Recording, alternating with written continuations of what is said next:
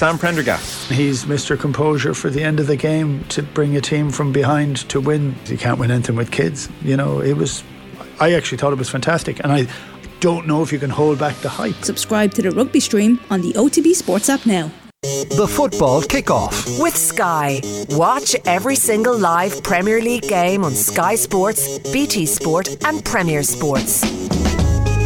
All right, it's half 11 on a Friday, which means it's time for the football kickoff with Sky. All the football you love in one place across Sky Sports, BT Sport, and Premier Sports. Make sure you subscribe to our YouTube channel. That'll let you uh, comment when we're live uh, or indeed afterwards. And I'm delighted to say Keith Treacy and Phil Egan are with us. Uh, Keith Big Sam, a blast from the past, back yeah. again. Yeah, Sam's back. Um, I, I don't know what to think of it. If the fixture list wasn't as bad as it is for Leeds, then I would give them half a chance. But I think even Big Sam will have his hands tied with this one. But one thing he will do, he'll get them motivated. He'll play percentage football. It, it won't be pretty, but I think they've a better chance than he did under Javi Gracia. Uh, you understand exactly what people mean when they say percentage football very specifically. So you, you played for Big Sam at uh, at Blackburn for a period of time, and um, uh, sometimes you didn't always cross the ball to his liking. What happens? No, there, was a couple of times on a Friday it would be 11 v 11, the starting 11 against the, the spare shin pads. And I, I, I, remember coming in off the left and I played the ball into Benny McCarthy's feet, and Benny controlled it, and the whole session gets stopped. No, no, no, no, no, I don't want this, I don't want this. If you play that ball in there, if that ball gets caught, the percentages are they're going to do this and they're going to hurt us. So I, what I want you to do is clip it into the grass in behind. Percentages are we'll win a throw in, we'll get a set piece, we'll put the ball into the box and look. It was very robotic, but he came in to get to keep Blackburn up that year. He did that and. You know, I think he got a fairly big bonus for it as well at the time. So it, it's what he does. It's what he does. Like one of my friends said to me, you know, would you like Big Sam or would you like Pep to keep you up at this time? There's only one person you call at this time, and it's Big Sam, isn't it? Is it? Is it? Would Pep not be able to work his way around and be like, "Oh, look, they've got a weakness at right back. We're just going to pummel the right back. We'll be grand." But with the way Leeds are, with the so you, with, with the defensive buying, frailties Leeds have, I don't think Pep could go in there and change it in four games. I'm sure he could over the course of a season. He could, he could um, like get his velocity in there. He could change things. But when you've got four games to go and you're rolling the dice, so in this in this instance, you agree with Big Sam that he is as good, if not better, than yeah, look, I, I think he's definitely on a level. I don't think, look, people will say Pep's way of football is better, but for what they do, for what Sam Allardyce does, it's at the it's at the other end of the table. But for what he does, keeping teams up, teams that aren't generally good enough to be in the league, he keeps them in the league, and that's what he does. That's his remit as a manager. He does that, and I tell you, would you prefer Pep? To I go into know, Leeds for four I games? think I'd probably prefer Pep at this stage. I think that he'd be able to unleash something that. Um, Nah, there's only one man you call. is there? Is only there? one man. Okay. Okay. It's been a while, but if you think back to when he was the Bolton manager, and I can see what he was getting at with his talk at his press conference the other during the week. Analytics, he brought that stuff in with Bolton where it was about getting the extras, like the small little things that obviously make the big difference at the end of the season. Now, the problem is the game has moved on a lot, and I think we kind of saw that when he was West Brom manager, and it didn't go very well. They obviously got relegated, and I, but I would agree that they've a better chance of staying up under Big Sam than they did under Gracia. I think I agree with but that. But that too, doesn't mean they're going to stay up. Yeah. Look, I, I I know exactly what's going to happen. It's going to be percentage football, but the what Phil is saying is right. The game has moved on, but the base the basics of the game are the same. You play the ball in the right area. You're playing Manchester City on Saturday. Manchester City will not nick the ball against Leeds in Leeds' own half because Sam won't let that happen. The ball, if the, when Manchester City get the ball or they nick the ball, it's going to be in their own half. So they're going to have 70, 80 yards of the pitch to go and break Leeds down. Leeds won't give anybody anything anymore. But I, I have to say the fixture list is, is very, very tough, and the defensive players that Leeds have, I don't think can hold any other team out. So their fixture list is uh, away at Man City tomorrow at three o'clock, and then the following Saturday it is Newcastle at home, and then it's away at West Ham, and then it is Spurs on. That is the last day of the season. There's four Yeah. games left. Yeah, Spurs on the last day of the season. Um, who knows what Spurs will be like? Who knows? Even West Ham, West Ham will still hopefully still be in Europe as well, so that might take one eye off. So maybe Leeds could get something there, but Also- Newcastle and Man City. Yeah, regardless, even uh, regardless of how West Ham do against Alkmaar, that's two extra games they have, and Moyes is pretty much sticking with his eleven now because we've talked about this before. Those players that he's brought in haven't really done it for him, so he's gone back to basics. So maybe that's something like even Leeds tomorrow have had a bit of an extra rest. City will have one eye on the the Real Madrid first leg. But they could even leave Haaland on the bench, and they'd still. Yeah, I, I, I expect them to leave Haaland on the bench, to be honest, or uh, maybe they won't. Uh, They haven't done it that often, but I, I would certainly, if I'm Pep, but there's only one thing that I want to win this season. Like, even if they blow the league from here, you know, uh, and win the Champions League, everybody will be like, okay, fair enough. Yeah. No, I, I, think, I think Manchester City will be a lot more ambitious than that. I think with the squad that they have, I know that it's going to get tough. I know Arsenal are still pushing them, but with the squad they have, with the players they have on the bench, with the 17 or 18 players they can rotate, I think they should win both. I, I. I do think they should win both, uh, Yeah. um, and I do think that they could easily rotate. But I, I take your point. If, if it was one or the other, Manchester City would take Yeah, the I'm Champions resting- League. But I think they should win both. anybody with this, the hint of a tweak or anybody with any of the, the stats coming off of the blood work saying this guy because you know like a, any chance of injury in this game Yeah. I'm like no thanks like it's possible that everybody loses all the games for the rest of the season between uh, now and the end Everton and Forest are so bad Forest have Southampton still, and that's at the City ground. So that's you kind of think that it would be unbelievable if Big Sam got his bonus for keeping Leeds in the Premier League winning a winning I don't think that can happen though. the bonus is reportedly two and a half million this is going to be like one of the highest paid managers in world football over this period of time it's up there with it's up there with Pep It's huge though. If Yeah. he keeps them up, well there's already talk that Brendan Rodgers is going to be the next Leeds manager. right Whereas you think if they go to the Championship, I'm calling it now, they get somebody like Scott Parker. That's kind of like that's the difference. Yeah. They could end up with a Scott Parker, bring us back up kind of thing. Uh, so there's strong rumours that they're going to be bought out by the San Francisco 49ers as well, who have a decent track record of, of building and um, investing properly, and, and they like their hotshot young coaches, and Brendan Rodgers will be right up their street. Um, but I wonder, does that takeover go through, or do they go, well, we could just buy someone else who's actually in the Premier yeah, League? and that's why, like, if he does keep them up, I know people say that's a lot of money, but you know, it's it's small in comparison to what it would mean yeah, for the if, future. if of the he does any of the actual work that gets them up, that's the thing. It's like you know, if they do lose all the games and somehow uh, Southampton beat Forest and everybody's like so bad that they somehow manage to stay up, that would be remarkable. One thing that has come from his press conference today, I, I'm kind of sensing that he's going to drop Meslier. Right? Um, he was asked about it. He said that for me is probably the biggest decision I have to make today. Right. So he said he looks grand in training, but he said there's no Confidence pressure is on him in training. His Yeah. confidence is completely shot. Um, the backup is Joel Robles, who Everton fans will remember wasn't wasn't great, but his you know he he's starting at a point where if he comes in, Yeah. his confidence isn't shot. Meslier just is making too many mistakes, and it seems anything he does wrong gets punished. If he drops across, it ends up in the back of the net, and I just wonder. He goes back to percentages you're he talking does, about. yeah. I remember him. He, he really loved. Uh, remember Paul Robinson. Paul Yeah. Robinson was our goalkeeper at Blackburn, He's your and set piece taker. he was a set piece taker. That was one of Paul Robinson's big assets. Was that from about just outside our own 18 yard box, we'd win a free kick and we'd put all the big lads up, and Paul Robinson would just boom it into the box, and we play second second balls from there. But like I said, it's, it's very very hard to score from your own 18 yard box. Yeah. Yeah. So So how does he set up tomorrow against Manchester City? Do you think it's it's like it's essentially park the bus? Uh, it'll be park the bus. Uh, it'll be a four, a four five one, four four two. It'll be something very very basic because he hasn't had a lot of time with the lads. He will try and protect uh, uh, Koch at the back, uh, uh, Kristensen. Not great defenders. Even Luke Ayling, he's not bad going forward, but defensively very very questionable. A lot of them. So he will try and protect them with the wingers, with the two centre midfielders. And it, it, it will be a slog. They will play for set pieces. They will play with moments. I heard him speaking on Sky earlier, and he said, "If we get a chance in the game." You know, not a lot of managers say if we get a chance, but look, he will also be saying When we get chances, no, no, no. If we get a chance, but he- he's a realist, you know, and, and he also said that if we do get half a chance, we have to hit the back of the net, and that's not something Leeds have been doing often. They haven't been keeping teams out. But look, I I think if if they get the bones, if they get a, a fighting loss against Manchester City, I think the Leeds fans could take that moving forward, and it gets a little bit easier against Newcastle, but not an awful lot. Yeah, I was thinking that West Ham would probably be safe, but they won't be really. No, if, no. if teams do win games, like, no, let's they're, assume they're that still definitely in it. Yeah, somebody somewhere starts to go on a bit of a run, which has been no sign of so far. yeah. Well, what, West, Palace. West Ham are on 34 points, aren't they? Yeah, Yeah. So, I mean, they're they're still one. You you think they'd need at least another win, and they've they've been playing okay. Even the City game the other night, they played well, but then City got the breakthrough, and that was that.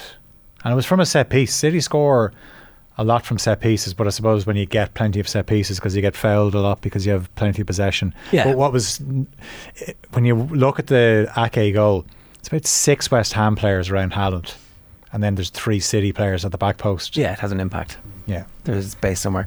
Right, I should actually run you through the fixes that we're going to do. Obviously, that was the three o'clock kickoff. Manchester City against Leeds. It's um, three o'clock. Uh, it says here in Sky Sport. It is, yeah. It's Yeah. because of the coronation. Yeah, Ah, okay. All right. We're all about it. coronation. Also the Champions League as well. Right.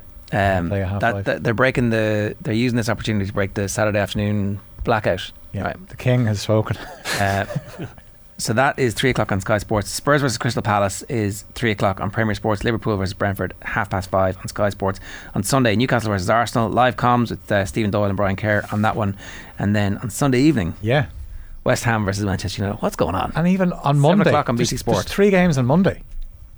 There's a three o'clock game on Monday. Can they get a king every week so we can have this, or is this like is that a once in a lifetime thing? I don't know. I'm going to be home on Monday at three o'clock, and I could sit there and watch three games back to back. Brilliant, isn't it? At seven o'clock, the United game on Sunday. Yeah, Is it a bank holiday on, on Monday in England? it would be. Yeah, Ah, yeah, right, they go after us, don't they? Yeah. There you go. You learn something new every day. Come to this show for the football stuff and you get some coronation wisdom dropped on you. Uh, okay, so Man City against Leeds. We expect, notwithstanding the bus being parked and maybe a weakened Man City side, to still tear them apart. yeah. Uh, Now, they were a bit easy Ozzy. Uh, West Ham good, but also maybe they were just relaxed. They knew they could o- always up it a bit. Yeah, it's, uh, West Ham pretty much approached the game as you would think Leeds will. Yeah. And you'd imagine West Ham are better at that than Leeds, and it still finished 3 0.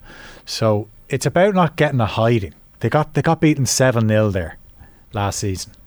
So you can't, like, you, as Keith Which, said which there, of you, the five managers that have come in between? Yeah, that, was that, and- was that still Bielsa? Or, uh, it- I think it still was Bielsa. Yeah. Yeah. I mean, it's amazing. Like, we've gone from Bielsa to Big Sam in 14 months. That's the name of the documentary right there. From Bielsa to Big Sam. What went wrong at Leeds? This time. I, I don't know. Look, I, you you said it, Phil, there a few minutes ago. Set pieces are a big, big part of the game, and look, and, and you've also said that if Manchester City have one or two little niggles, little knocks, well, just don't play them. Yeah. Sam would be lapping that up, thinking, "Don't play your big players. We'll kick the legs off the ones who are coming in who aren't up to scratch." And he's going to make it hard. He's going to make it tough. It's going to be physical. Uh, Manchester City have an awful lot to play for. It's not going to be glamorous. Just drag them into the trenches and see what they do. See if they have to fight. That's all that Big Sam will want. like uh, I, I, at the very end last season, Manchester City still needed to come from behind against Villa to win the league and wrap it up. As I've said this on air already this week, as a Villa fan, I never had any doubt at all that they were going to somehow manage to screw that situation up. So I never felt in any way excited or confident about it. And you know, Steven Gerrard, blah blah blah. But um, they're not they're not totally robots. This Man City team, they haven't been totally robots the whole way through. Mm. They've they've found sometimes big occasions. Maybe that's a little bit because Pep tells them what to do all the time. That they, they don't always think their way through these situations. Yeah, look, Pep. It is a little bit methodical watching Manchester City. It's it's almost like a chess game. Players go in certain positions, and it's all so well coached that you're thinking, where, where does the player take over here? But when you look at the likes of De Bruyne and when he gets on the half turn and the passes he plays, I'm sure Pep isn't saying, "Listen, play that through the eye of a needle," because people don't see that. Kevin De Bruyne sees that. So Are you playing De Bruyne in this game? Well, he's he's been out the last couple of games, so you're thinking you don't risk him. No. surely not. No, You have him in have cotton enough. wool to make Still sure that he's enough. playing at least the second leg. Like even regardless of who they play in there, whether like even Foden came back in and I'm sticking Foden straight in the team. and, and scored. Great, I think Grealish is having a brilliant season, Yeah. especially the second half of the season. Yeah. Um, if you- if you didn't start Haaland, Alvarez is still quality. Look at the goal he scored against Fulham last weekend. Maybe you start Haaland and take him off at half time with his job done. Maybe that's the yeah, after he scores a hat trick, like, take him off. Yeah.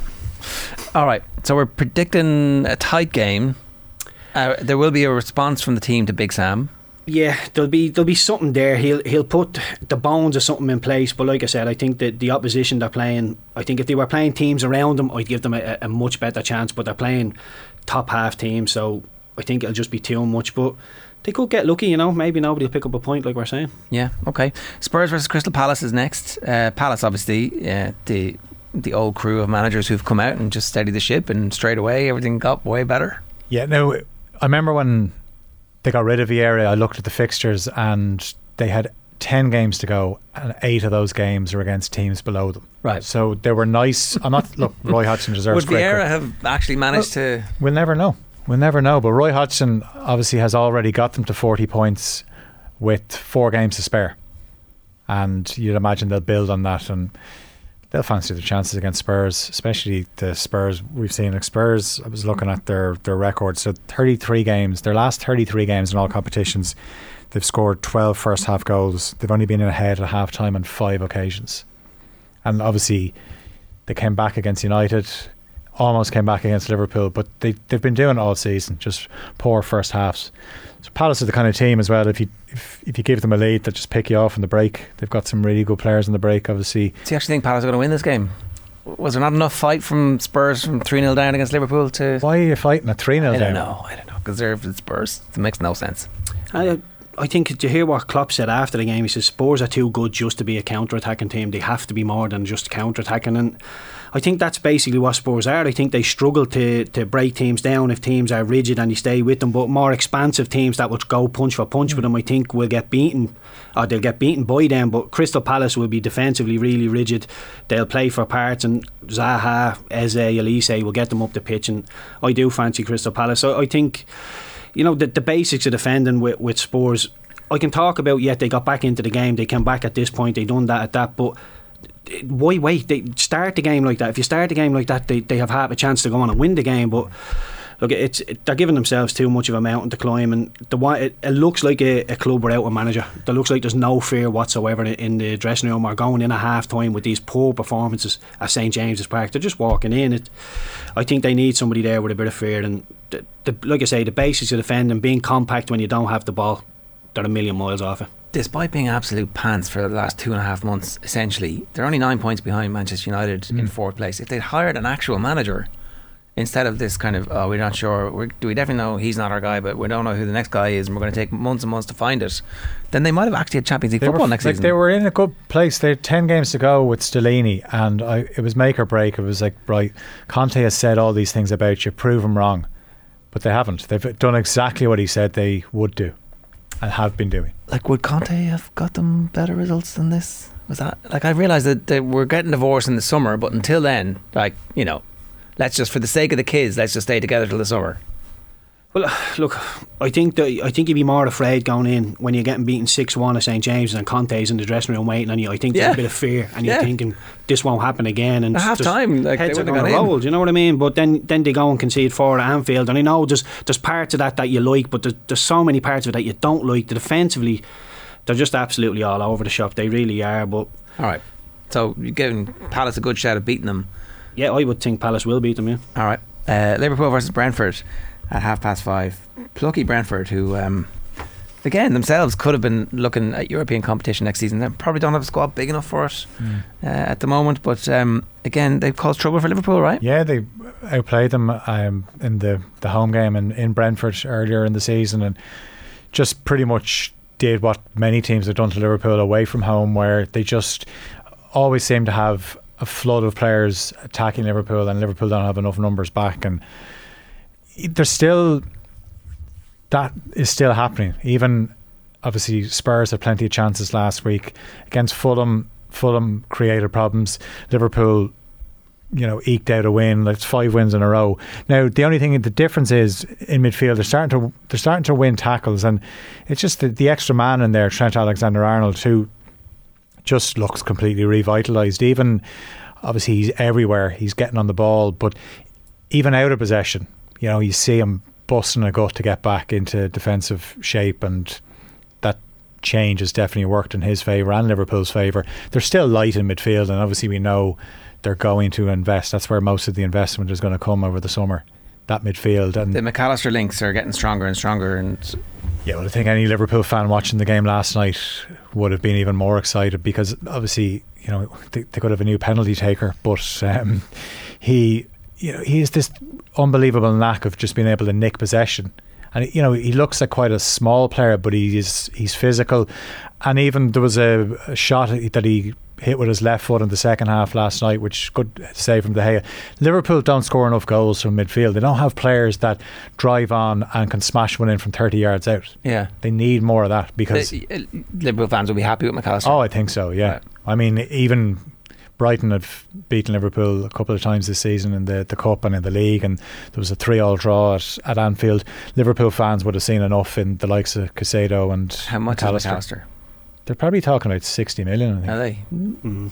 And what what's he got left on his contract? I don't know actually. I'll, uh, That'd be the big one. But for a World Cup winner, yeah, I, I think he's a great player. I think he'd be a great fit for Liverpool. He's, he has that little bit of guile, loads of class, plays on the half turn, very, very good defensively. I don't think he gets enough uh, No, credit no, for how, how good he is defensively. And he has that one thing that I think every every top player has, especially the attacking players. He has a little bit of nastiness in him as well. Saw that last night, yeah. Yeah, where he, he'll actually leave the stud in. And I like that with, with players because so many times you can intimidate an attacking player, you can get on top of him physically and they shy away, but not Mac Allister. I, I really love that about.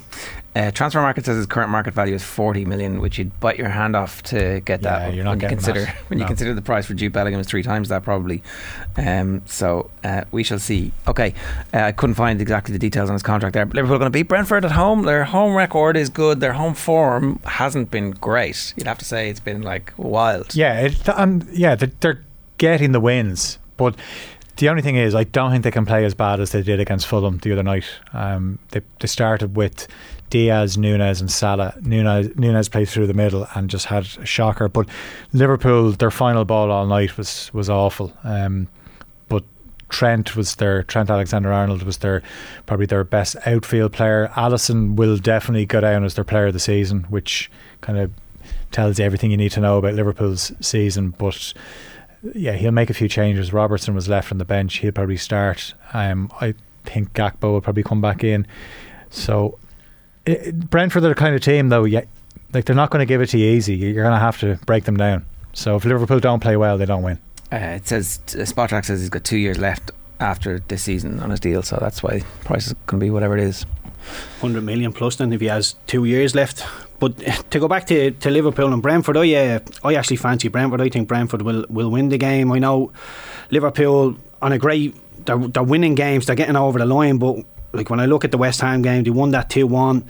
I, th- I think they were quite lucky. I think West Ham could have had a penalty in that. When you look at the Spurs game, if Lucas Moura controls that or just kicks it down the pitch, they don't get that win there. And the Fulham one, they weren't great against Fulham No, either. no. So it's less than convincing for me, but they are just getting over the line. They're just winning games, but I think Brentford will physically match them. Their output might even be better, and I don't think they'll be intimidated by the Anfield crowd. When you're in a changing room and you're winning those games where you're absolutely poxed to win it, are you thinking we are we're immortal? Or you're like, oh, what like?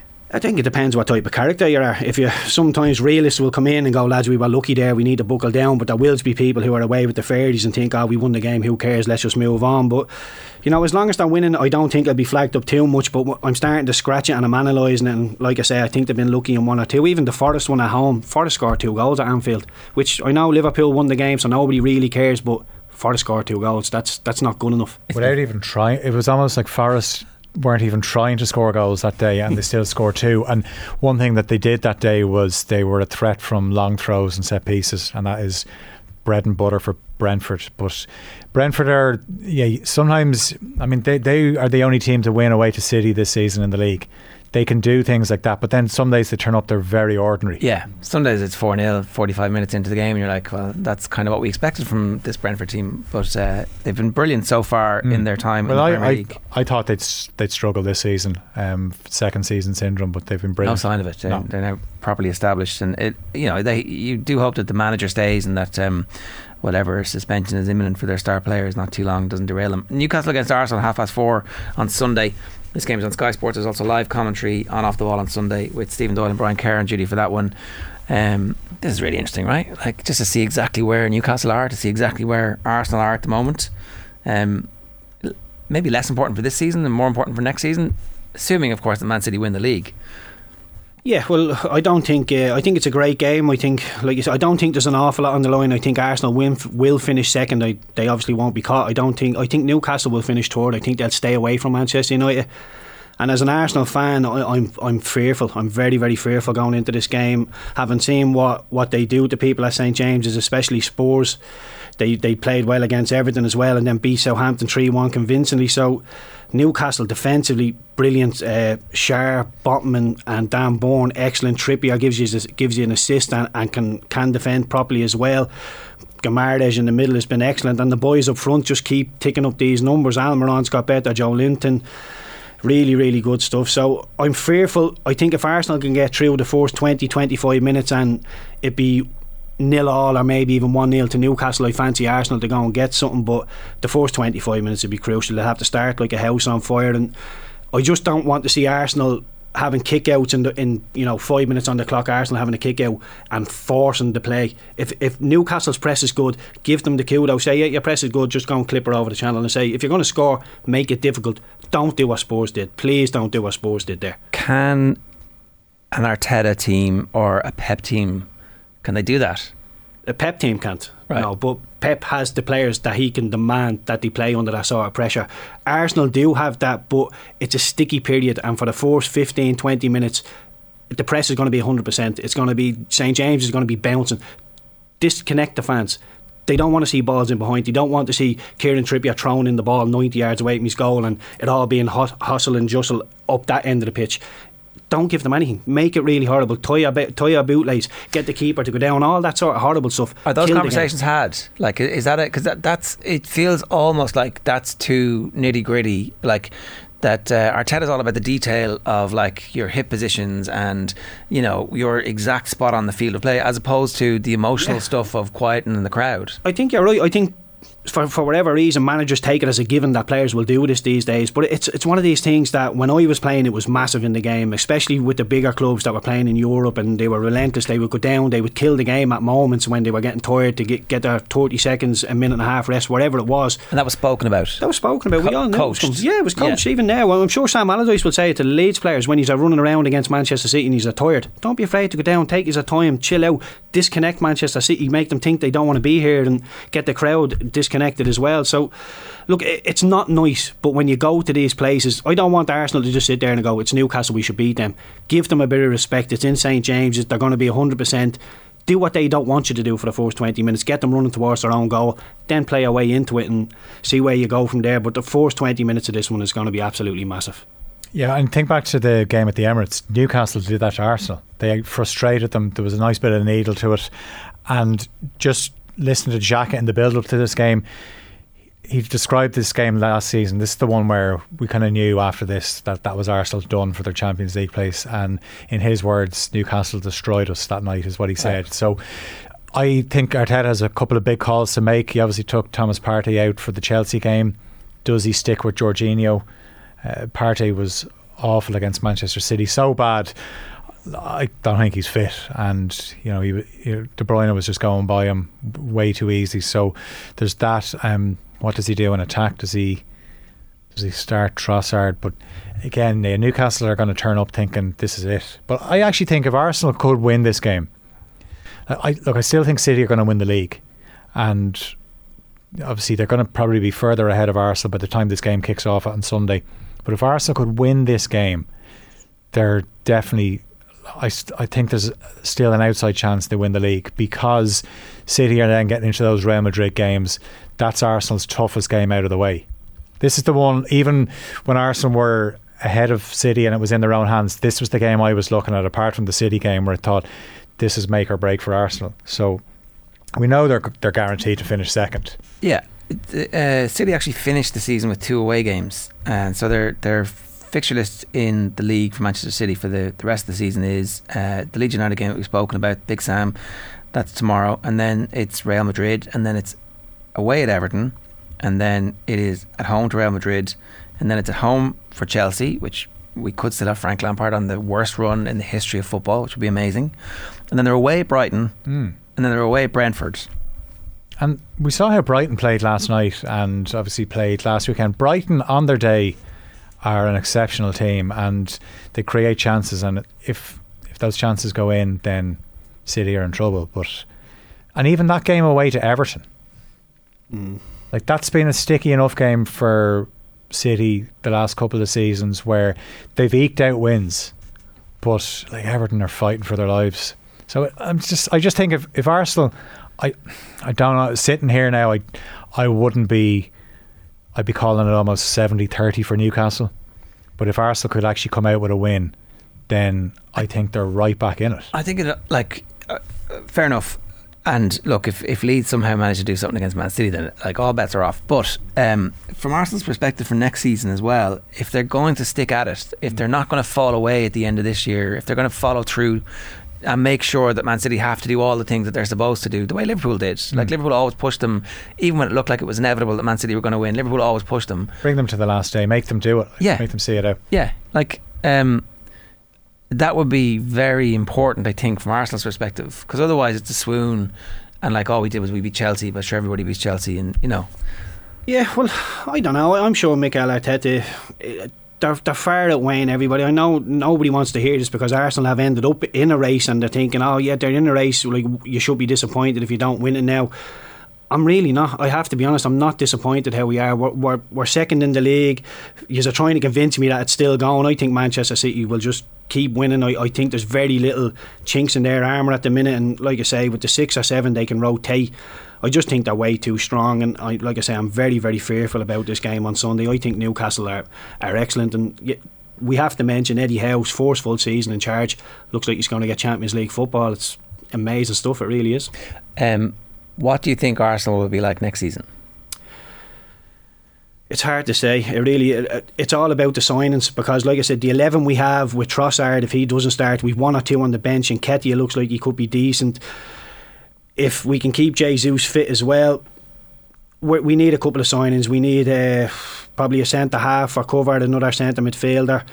We're a couple of players away, and if well, we have Champions League football next season. It's going to be very, very difficult to compete on both fronts. You're seeing how we how we fell away in Europe in the lesser competition, so we need to invest really, really well. But who wants to come to Arsenal to sit on the bench until Europe rolls around, or you know, be a bit part player? So it's going to be a very difficult mission. But Adil and the, the lads in the background have done really well getting players in. So I'm assuming they will do their work again, and we'll get some diamonds and unearth a couple more. But it's all about the signings in uh, in the off season. They're at a difficult situation with signings because, uh, as you say, if you come in, you're going to have to be really genuinely class to get somebody out of the team. And yet, the players who are in the team, some of them are very good, but we don't know if they're like we don't know if it doesn't look like Odegaard is at the De Bruyne level. He looks very good. Yeah, there's going to be an element of risk to every transfer, isn't there? Because if they're established, they're not going to come to want to sit on the bench. So there's going to be an element So of they- risk. I get there. It's a, it's a funny transfer market. Arsenal will be in. because yeah. like Trossard is is at a, a level where he's very good, but is he actually so good that he's going to get in the team? And look, he was cheap, so that makes sense. And Jorginho was cheap, so that makes sense. But I'm not sure that they're massive upgrades on the players. So all you're doing is filling out with a middle tier of players, a, a squad that's good but not great. And you actually need greatness if you're going to compete on two fronts. Yeah, especially against City. Yeah, look, uh, like I said, it's it's going to be very, very difficult. There's nobody really springing to mind because anybody you think in and around Europe in the top leagues will want to go straight into that Arsenal team. And you know, you, you, I could ha- I could have a debate here for every individual Arsenal player in the starting eleven for being player of the player of the season in that position. So it's going to be very difficult to attract people. I think there's going to be elements of risk, but more often than not, they've got it right with the transfers over the last couple of the last year or so, two years They, maybe. They keep getting in Declan Rice. Mm. He goes straight in the team and he replaces Granit Xhaka, or he replaces Partey, and they get rid of Partey.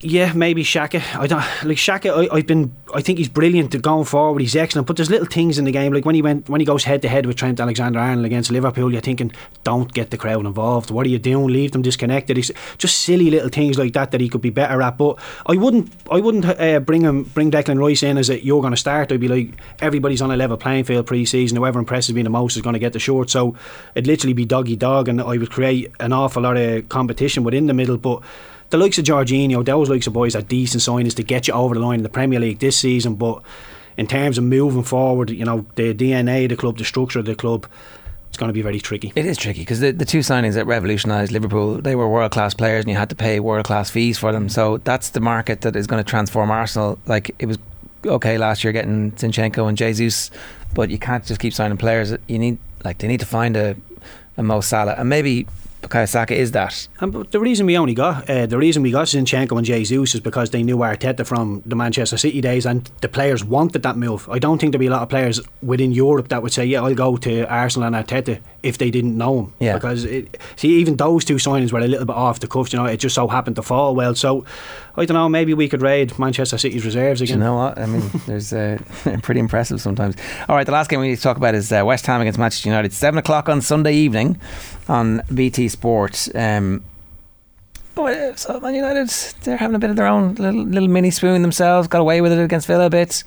You know, I mean, Well, if they were terrible against Brighton, or maybe Brighton was just very good. I think Brighton were very good, especially in the second half. And look, United would say they, you know, they could have scored within a, a few minutes when Antony had the chance. Marcus Rashford had a few chances as well.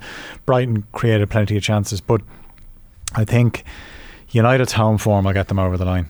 And you know they've they've got Fulham on the last day of the season. That would be the the insurance. If they were taken to the last day of the season, they'd be fine.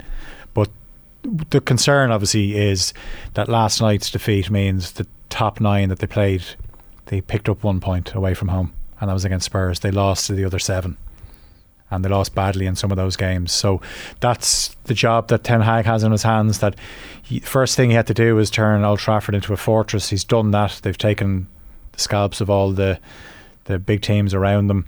Now it's trying to turn that around away from home, but look, these things take time, and there's just a few little things that you've noticed. Like even he decided not to play Eriksen last night, and Eriksen, as good a signing as he's been, but against those quality teams, especially with a midfield like Brighton, where they absolutely zip it around you, Eriksen.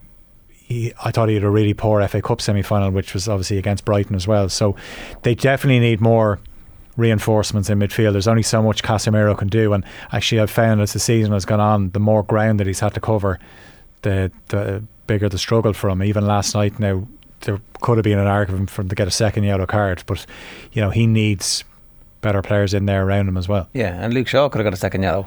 Yeah, I thought Shaw should have been sent off, and it, it wasn't even picked up when he gives. He just uh, he went tight to somebody in the middle of the pitch. I'm not sure if it's Mitoma, but somebody rolls him. He gets a you know a pretty standard yellow card, no problem with that. But then when he gives away the penalty, I think he got the yellow card from Mountain actually because yeah, even- yeah, so even then, it looked so- like he hadn't touched him, and it was the kids, the um, the 17, 18 year old from South America who dived. Basically, I was like, "Oh, you killed me Oh, in the yeah, face!" yeah. Yeah. and then he's screaming at the referee, and the referee, shut, shut up. And Yellow CISO, card. yeah. Yeah. So, yeah, there was like a little clothesline, wasn't it? But Yeah. it wasn't a lot in it. Yeah, I remember it. But then the, the penalty, he's jumped with his hand fully extended in the air, clipped it off the Brighton player's head, and everything's all right. I, it's it's it's an intentional handball as I've ever seen. Yet the ref has just let it go. And look, it, it means nothing because Brighton scored the penalty. The game was over. It's all right, but.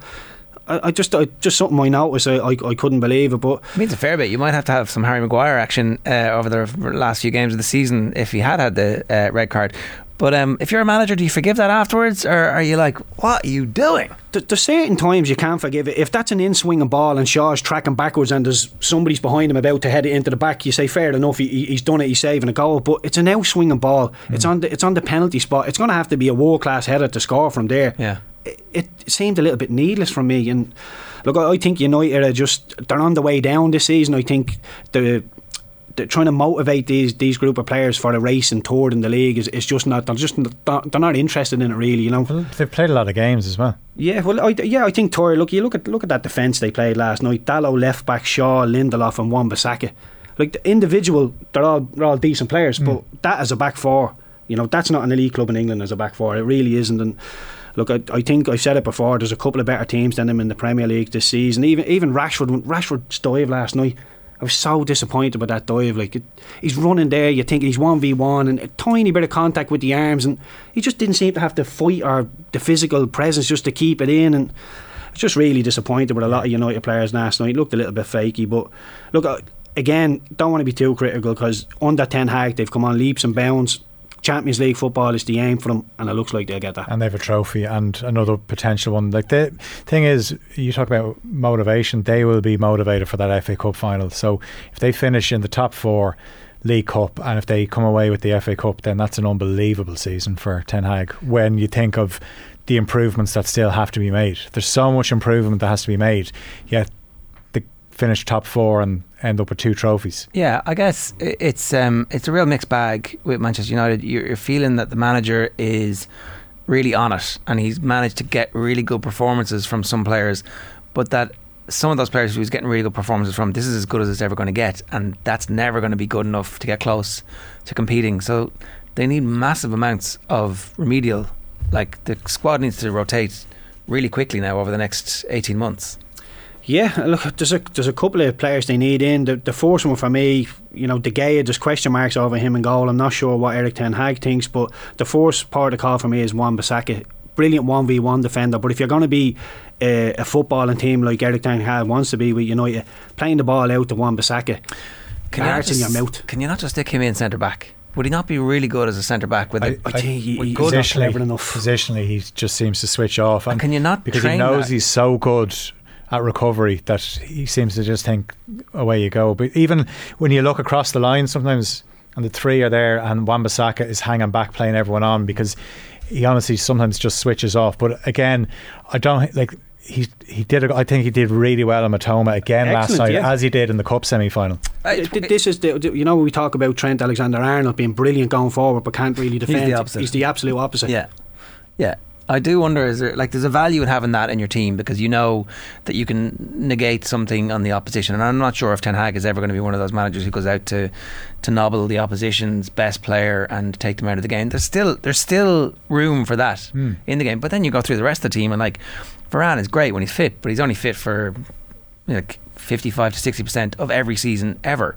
So you know that you're Yeah. going to have to have a replacement for them, and then all of a sudden the rest of the centre backs are an issue, and it's like, okay, all the fullbacks are an issue.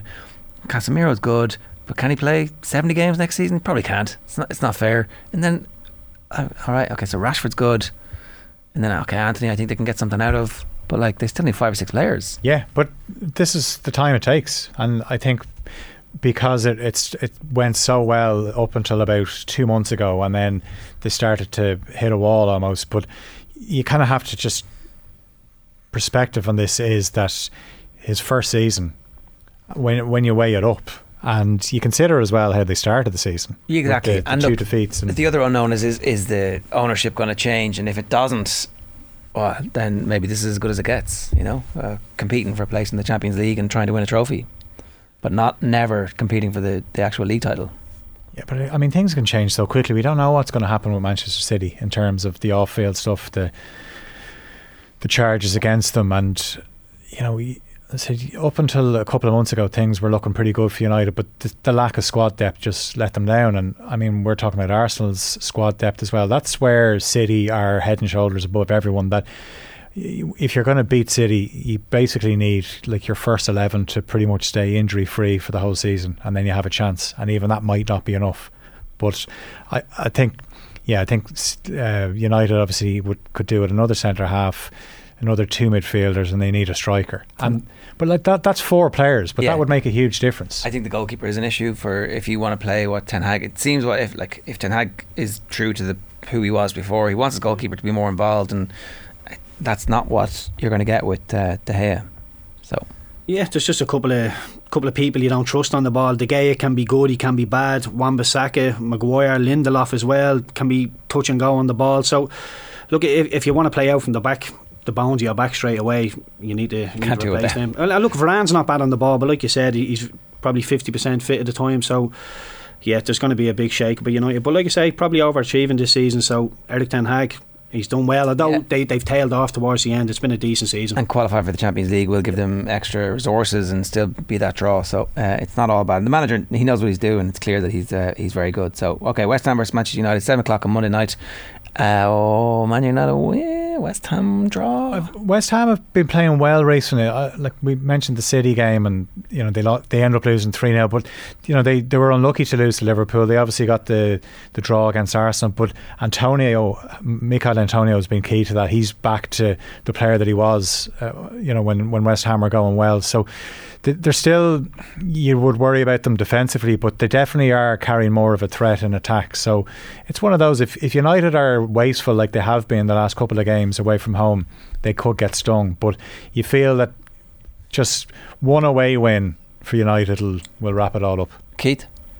I think it'll be a draw. Right. I, thi- I think both teams will settle for the draw. Both have bigger things to, to play for. Obviously, West Ham are still fighting for their lives, but I think they'll be okay. I think the players probably think they're going to be okay just because the people Everybody below them are not crap. good enough. Yeah, not, nobody's going to catch them. But like you say, Manchester United have a final to play. West Ham still in Europe, so I think they'll battle out a draw. All right, good stuff. That is this week's episode of the Football Kickoff with Sky. All the football you love in one place across Sky Sports, BT Sport, and Premier Sports. My thanks to Keith Treacy and Phil Egan. We'll see you next week. The Football Kickoff. With Sky. Watch every single live Premier League game on Sky Sports, BT Sport, and Premier Sports.